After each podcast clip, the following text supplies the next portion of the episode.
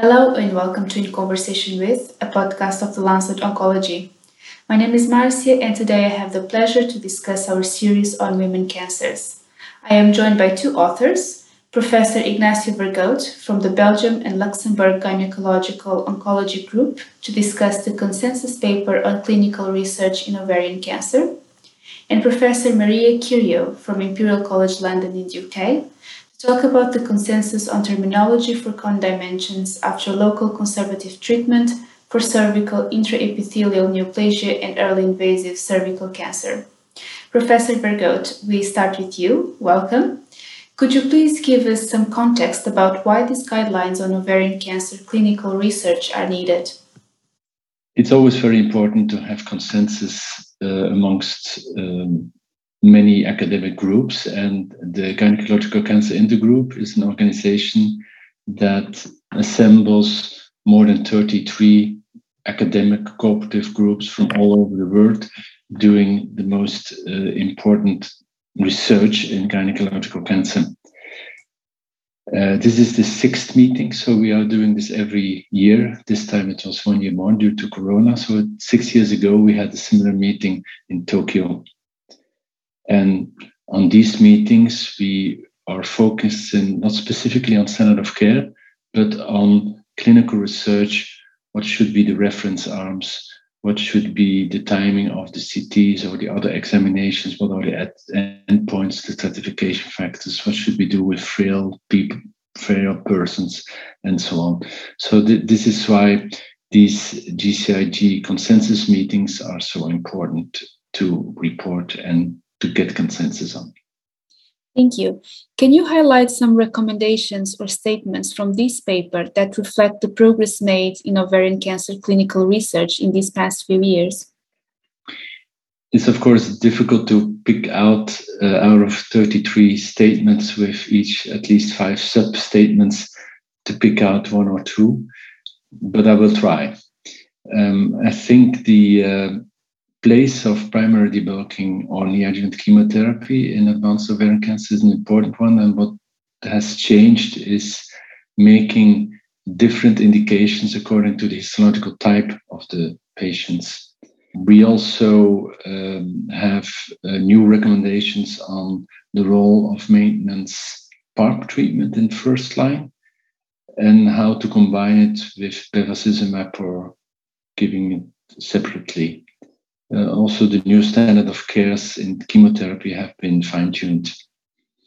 For recurrent disease, I think a very important factor is that we finalized the topic which we started already in Tokyo six years ago, namely that we do not think we can talk about platinum sensitive recurrent and platinum resistant recurrent ovarian cancer anymore because some platinum resistant patients respond and some sensitive do not respond. That's why we made new criteria for patients whom platinum is an option or who's platinum, for whom platinum is not an option. And I think this is one of the major breakthroughs on which we worked on the last uh, six years. Also, the importance of secondary debulking surgery at the time of relapse has been highlighted. And in this consensus meeting, we also have quite a number of statements on the ovarian cancers, which are not the f- usual or frequent ones, so the non-epithelials, but also the non-high-grade serous epithelial ovarian cancers. And finally, we made some important statements on new uh, designs for trials. So, and then unmet needs are also defined, but that's for the next meeting important. Then. So a lot, a lot to to discuss about. Yes. Loads of work done. Which major breakthroughs in ovarian cancer treatment occurred in the past 10 years? And have you found any major roadblocks?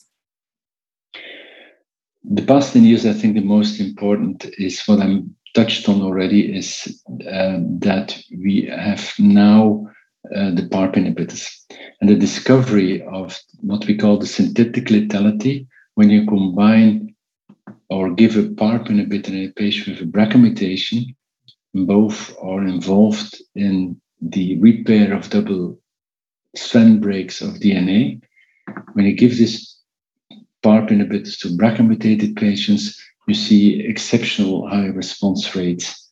And in this consensus meeting, we have seen that not only BRCA mutated patients in germline have an advantage of PARP inhibitors also when it's not present in the germline, but also in the tumor. And, and finally, in first line, even patients who do not have a BRCA mutation, but what we call HRD, homologous recombination deficiency, also have a similar effect of PARP inhibitors. You asked also about hurdles. Well, for instance, uh, adapting the ovarian cancer field and the management of ovarian cancer to do these BRCA mutation analyses in tumors and in germline has been a first hurdle which we have taken. The next hurdle, which is difficult to take, is to get all patients tested for homologous recombination deficiency. And of course, for patients who do not have BRCA mutation or HRD, so what we call the HR proficient patients, is the next difficult group, besides, of course, the recurrences, especially those where we cannot use platinum. Thank you very much, Professor Vergote. Professor Kyrgiou, welcome. Could you please give us an overview of the surgical treatment landscape for cervical precancer? Thank you very much. Um, surgical treatment uh, for cervical precancer and early invasive cancer includes techniques that pretty much all of them remove or ablate a cone shaped part of the cervix that contains the so called transformation zone that has all the abnormal cells. There are ablative and excisional techniques. And I think over the years there's been an evolution in the techniques that we have been using, starting in the 80s with the surgical knife, moving to more refined technologies such as the laser, and more recently the use of the diathermy through a loop or a needle excision. And does your paper change what we know so far? I think it's very important that we spend several years thinking that all of these techniques are equally efficacious. And more recently, we found that these techniques are also associated with adverse outcomes in a subsequent pregnancy, which we didn't know until 2006. And we found that there is a difference in the severity of that prematurity according to the technique and the depth of the cone. And that led to our recent paper that tried to actually understand what is the trade off between the efficacy of the treatment and the actual risk of having premature birth, because the majority of these women are women of reproductive age. So it's very important to understand whether there is a difference in the oncological outcomes, the recurrence, as well as the impact that this has on subsequent pregnancy. So our paper uh, is probably the first one to document that there is a difference in the recurrence rates between techniques, something that we didn't know until now. And this is because we were able to make uh, use of all the literature, including randomized and observational data, uh, and be able to reach conclusions that actually the treatment is not exactly the same for every technique in terms of recurrence rate, and certainly not in terms of preterm birth rates, and that this is affected by the technique and also the depth of the cone. And therefore, you may need to individualize the kind of treatment that you use according to the woman's age, her wishes, and her future uh, fertility aspirations. Your paper aims to provide some consensus around terminology for cone dimensions after local conservative treatment for cervical intraepithelial neoplasia and early invasive cervical cancer. How did this project come about? So, this project started exactly because, with all this research we have been doing on the surgical techniques, we realized that it is the technique and, more importantly, the depth of the excision, the, the length of the cone that we remove that matters and that affects substantially how we monitor these women uh, in, in clinics antenatally, uh, which women remain at high risk of premature birth. And we realized through the ESGO Prevention Committee, this is the European Society of Gynecological Oncology, that there is a very wide variation in the way that this is reported by pathologists, by clinicians, and the way that this is reported and recorded makes it harder to then use it to inform your counseling in the clinic and your tailored interventions in future pregnancies.